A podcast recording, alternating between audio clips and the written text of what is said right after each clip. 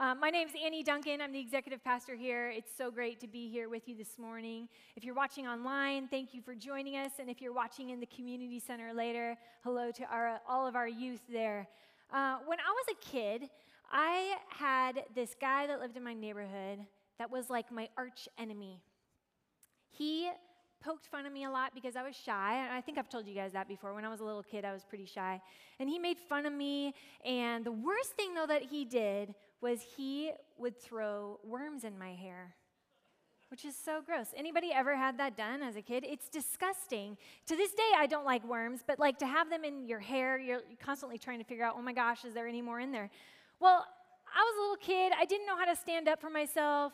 And so he just did this to me all the time. You know, I, I didn't think, oh, tell my parents about it. Um, so one day, I just got totally sick of it, and I devised a plan. I was going to get back at my arch enemy. And so after his daily dose of like dumping worms in my hair, I pick him out and I run home. And as I'm on my way home, I bite my arm really, really hard.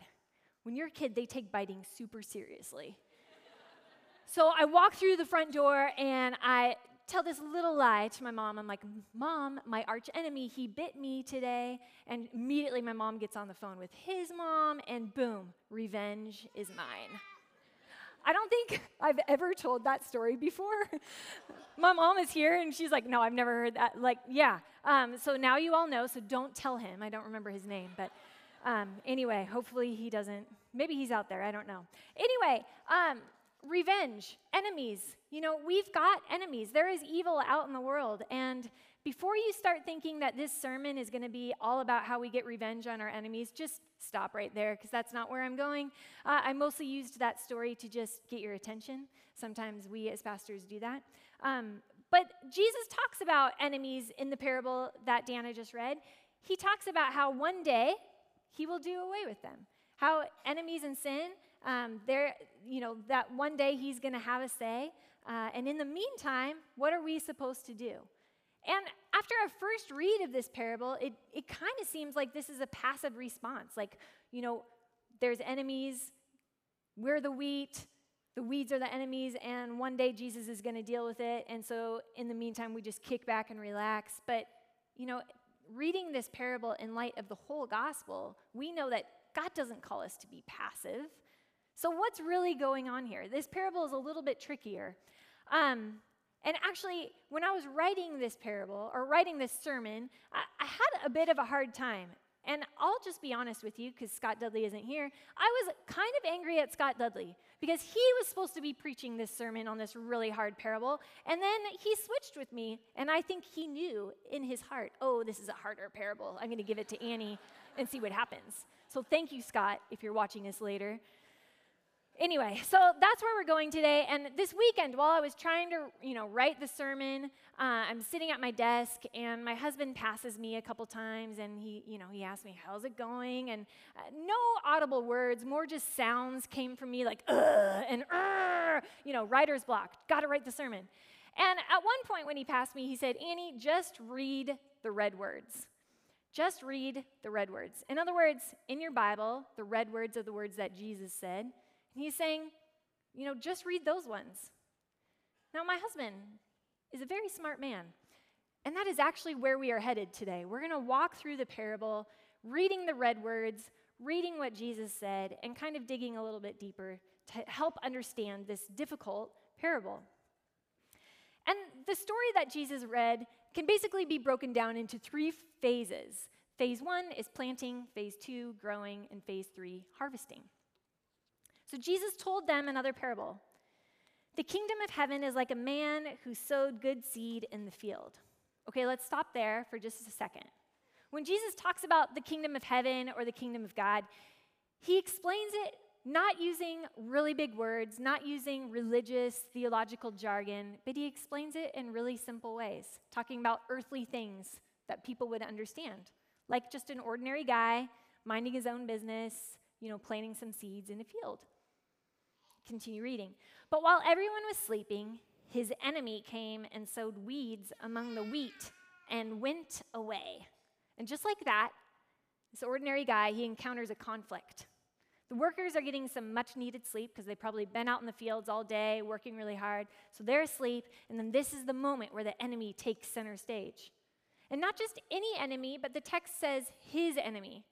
His enemy. The sower, who is Jesus, it's his enemy. And who's Jesus' enemy? Well, the devil. And it's an interesting thing that the enemy does, sneaking into, you know, a field in the middle of the night to quickly plant some weed seeds. It's basically the hacking of one's files of Jesus' day. That's basically what was going on here. And Jesus' listeners, they would have understood this as bioterrorism. This was something that actually happened back in the day. So much so that the Romans actually had laws against it. You cannot go into another person's field and sow weeds against the law. Interesting. The disciples, they're hearing this story as Jesus is telling it, and they're kind of having a hard time understanding what Jesus is talking about. And so his disciples come to him and said, Explain to us the parable of the weeds in the field. And Jesus answered, The one who sowed the good seed is the Son of Man. The field is the world, and the good seeds stand for the people of the kingdom. The weeds are the people of the evil one, and the enemy who sows them is the devil. The harvest is the end of the age, and the harvesters are angels. Okay, so what does Jesus do? Jesus, the sower, he sows good seeds, the wheat. And what does the devil do? The devil sows the bad seeds, the weeds. The weeds aren't just planted in the next field over, but they're literally in the midst of the wheat. And this is an important distinction because some, the enemy's sowing, it doesn't take place alongside the good sowing, but right in the middle of it. And if the field is the world, and we think about this literally, that means that the weeds constantly are surrounding us. They're constantly surrounding us. And that the work of the enemy is not outside the church, but actually in the midst of the church. Pause for dramatic effect. No elbowing anybody right now. we sometimes are tempted to think that when it comes to good and evil, we think it's the church versus the world. But it's not that. Because it's not the church versus the world, because the world isn't all bad and the church isn't all good. Both are flawed. The church isn't 100% wheat, but it's not 100% weeds either. We actually are a combo, a hybrid of wheat and weeds, and we need Jesus to help us see where the weeds are in our life. Okay, so let's keep reading. Phase two growing. When the wheat sprouted and formed heads, then the weeds also appeared. The owner's servants came to him and said, Sir, didn't you sow good seed in your field? Where then did the weeds come from? An enemy did this, he replied. Dun, dun, dun. Don't you wish that the Bible had theme music? The servants asked him, Do you want us to go and pull them up? No, he answered, because while you are pulling up the weeds, you may uproot the wheat with them. Let them both grow together. The growing phase can basically be summarized as this Where'd all these weeds come from? A question my husband and I ask every time we take a look at our front yard. But the growing phase, the fact that there are weeds among us, highlights a few theological questions. How can, there, how can it be that there are weeds, that there's evil among us? How can a good God allow for evil? And the answer that's given is really brief an enemy did this. This is just a short story, right? It's a simple parable. Jesus isn't going to, you know, tackle these big theological arguments of how a good God can allow for evil, but he is going to address it a little bit by the fact that God is being cleared from being blamed for evil. God did not cause the evil work. He didn't sow the bad seed. But that leaves a lot that's left unsaid because there is evil in the world. And it doesn't take us but a moment to think about the evil that we've seen even this past week. So, with this pretty basic theological foundation laid that God is good, God only plants good seeds, and the enemy is the one that sows the bad seeds. What are we supposed to do? What are we as God's people supposed to do in light of that? The workers ask a question as well. Do you want us to go up and to go and pull up the weeds? Which is logical. It makes a lot of sense. Get rid of the weeds, get rid of the evil. Do it now, do it fast. If evil's the opposite of God, then shouldn't it be the will of God to get rid of evil? But the answer given isn't what's expected. Let them both grow together. Let them both grow together? To coexist with evil instead of doing away with it, doesn't that seem contrary to what God would want to do? We are quick to want to wipe away evil, to do away with it, to explain it away. We're quick to judge what we think's evil and then question God, how much longer will you allow for evil to exist? I mean, just think about the past week or so, right? Many of us have questioned, you know, how this kind of hatred and racism can still exist in our country and world today. And my ability to question these things that I'm seeing and reading just points to the fact that I have this limited perspective because I have privilege. A friend of mine, whose skin color is a little bit darker than mine, she texted me this week after I had posted a hopeful song lyric on Facebook with the hashtag Charlottesville. She texted me right after that and she said this Is it bad that your status you just posted today didn't comfort me but just made me more upset? I'm having such a hard time seeing the Lord right now. I'm confused and scared. And as her friend and as her pastor, I immediately texted her back something hopeful. And I think even at the end, I used the words, God love wins. But after I sent that, I realized just how those words fell short. They weren't as powerful as I hoped that they would be. Because just to continue to point to hope doesn't always help. Sometimes one of the most helpful things that we can do is table hope for the moment. I know that God's love wins, but sometimes immediately jumping to that fact and pointing to it isn't helpful. When Jesus encountered hard situations, he didn't immediately jump to hope. He didn't immediately say, It's okay, guys, I know that sometimes life sucks, but my Father in heaven, he's got this. God's love wins. Jesus didn't say that. Sometimes Jesus got angry. Sometimes Jesus got frustrated. Sometimes he wept. Sometimes he challenged authority. And if we are to be God's good seeds and agents in the kingdom of God, then I think sometimes that means that we are commissioned to challenge the weeds that we see and commissioned to challenge them when we see them in others. Because this is where there's this point of tension, right? We're called to be God's good seeds, but sometimes there's a little bit of the weeds in us, and we need each other to help each other to see that. It means that when we encounter evil, we, like Jesus, can be angry, can be frustrated, can cry, can challenge the injustice that we see. There are weeds among us. And that's a, what a large part of this parable is talking about. Evil isn't just going to be exterminated right when it appears on the scene. So we live in this tension where it's just around us, and we're called to do something about it. Weeds can't be ignored, they can't be explained away with hopeful song lyrics either. So after realizing how my words kind of fell short with my friend, I texted her again and I said, I actually think the response I should have given you was this I'm sorry you're scared and confused. Tell me more. I'm here. You're not alone. And then she wrote me back. I'm scared for the future. I'm scared for the right now, and I don't feel like I can talk about it because I don't have any words. I don't feel like I see God anywhere, and that scares me because I don't see myself going to, st- going to Him with stuff like this. I'm just so exhausted from all the hate.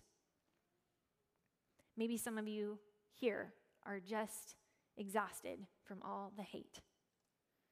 Like the workers in the parable, there are times when I'm quick to want to explain away the evil and do away with it. Can't I just pluck the weeds up now? And that again is where we live in this tension. We're not going to be able to exterminate evil completely this side of glory, but one day Jesus says he will do away with it all. And in the meantime, we aren't to sit back passively, but we're to go to him constantly and say, God, where are you calling me to take action in my life, in my community? That's where I see the call to action in this parable. So don't just assume that you are 100% wheat. As God's kids and as God's agents in the kingdom, we're called to be those good seeds. But being those good seeds of wheat means we have to ask the question where might there be small weeds, big weeds in my life? It's asking about that first in regards to our lives and then also the community around us. Because this parable, it's not just a free pass to sit back and tolerate it until the end of the age, because that would go again against everything that Scripture says to us. God says, and maybe you all have heard this before, because these are pretty well preached on, but God says, Love the Lord your God with all your heart and love your neighbor as yourself. And that word, love, is in action. It calls us to do something. And while only God knows the ultimate timing of harvest, the end of age, when the end is coming, God might call us now here to multiple harvests. And right now, BelPres, I believe, is the time when God's calling us to finally pull up the weeds of racism, to pull up the, re- the weeds of bullying, to pull up the weeds of shame, to pull up the weeds of evil that you see in your community. In this parable, Jesus is saying that good and evil, they exist side by side, but only for a season. They're allowed to grow together, but only for a season. And this is where we're called to be good discerners. Good discerners to distinguish between the good and evil, and to ask God for help, to pray that prayer often God, show me. God, help me. God doesn't enjoy the sight of a field filled with weeds. And remember what Jesus said, though, about pulling the weeds out too early. That if you pull the weeds out too early, it might uproot some of the wheat. And in the Greek text, the word for wheat is better translated as tares. And here's a picture that shows both the wheat and the tares side by side. They look pretty similar. Isn't that tricky? Really, the only way to distinguish the difference is come harvest time. Come harvest time, the wheat is the only thing that's going to produce a crop. A weed will just remain a weed and remain useless. It's only at the harvest and the harvesters that can tell the difference. So evil exists for a season, and then comes the harvest. Let them both grow together until the harvest. And at that time, I will tell the harvesters first collect the weeds and tie in bundles to be, to, the, to be burned, and then gather the wheat and bring them into my barn. And Jesus gives us a strand of hope here to hold on to, how we can face the evil that we see growing around us, because that one day he will do away with it but while we wait for that one day, we all need Jesus. It's the message of the gospel how we need a Savior. Only Jesus can turn weeds into wheat. And that's why we need to go to Him daily and ask Him for help. Ask Him to fill us with the Holy Spirit, fill us with courage to face the weeds that we see in ourselves and in the world around us. And if we see people that need Jesus, well, then that's where we have a job. And maybe our job isn't to grab a megaphone and stand on a corner and preach the gospel, but maybe our job is just to love our neighbors, to get to know them. When I was in college, I dated a guy that grew up in Hawaii, and he had a Hawaiian and Filipino background. And the first time that I brought him to meet my extended family, uh, one of my extended family members said under her breath, Well, we're just letting everybody in the family now, aren't we? Whoa, that happened in my family. And this woman, she eh, loves the Lord, goes to church every Sunday. You would never have expected that to come out of her mouth. And yet there it was a weed, some weeds, right? We all have weeds like that in our life. And this was, you know, old time family member, she passed that down to her kids, who passed it down to her grandkids. These are systems that are in place, patterns that we learn that we can't unlearn without each other. Like my friend that texted me and said, Hey, what you just posted on Facebook wasn't helpful. I'm not going to know that unless my friends tell me that. And I'm not going to know that unless I have friends that are going to tell me that. So, this is why we need each other. We cannot do this life alone. We all have these frames and filters in our lives that need to be challenged. And we can't just go around thinking that we're wheat. We have to ask where the weeds are in our lives. And we have to remember that Jesus loves us just the way we are, just the way we are, but he loves us too much to let us stay the way we are. So we're going to close right now in prayer, and I'm going to have about 30 seconds of silence where I just invite you to personally ask God these two questions. Pray and ask God, what are the weeds in me, and what are the weeds around me? And listen and ask God how you can act. So, God, we thank you that you want to make us better.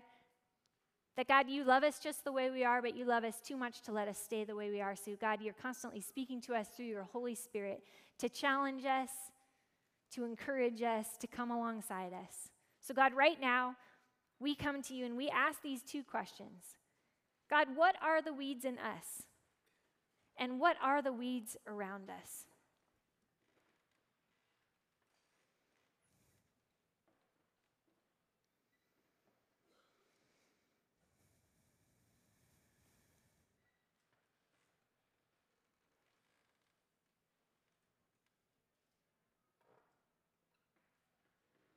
So, God, continue to talk to us about those things. And give us courage to change. Give us courage to follow you. We need you. God, only you can change weeds into wheat. It's in your name that we pray. Amen.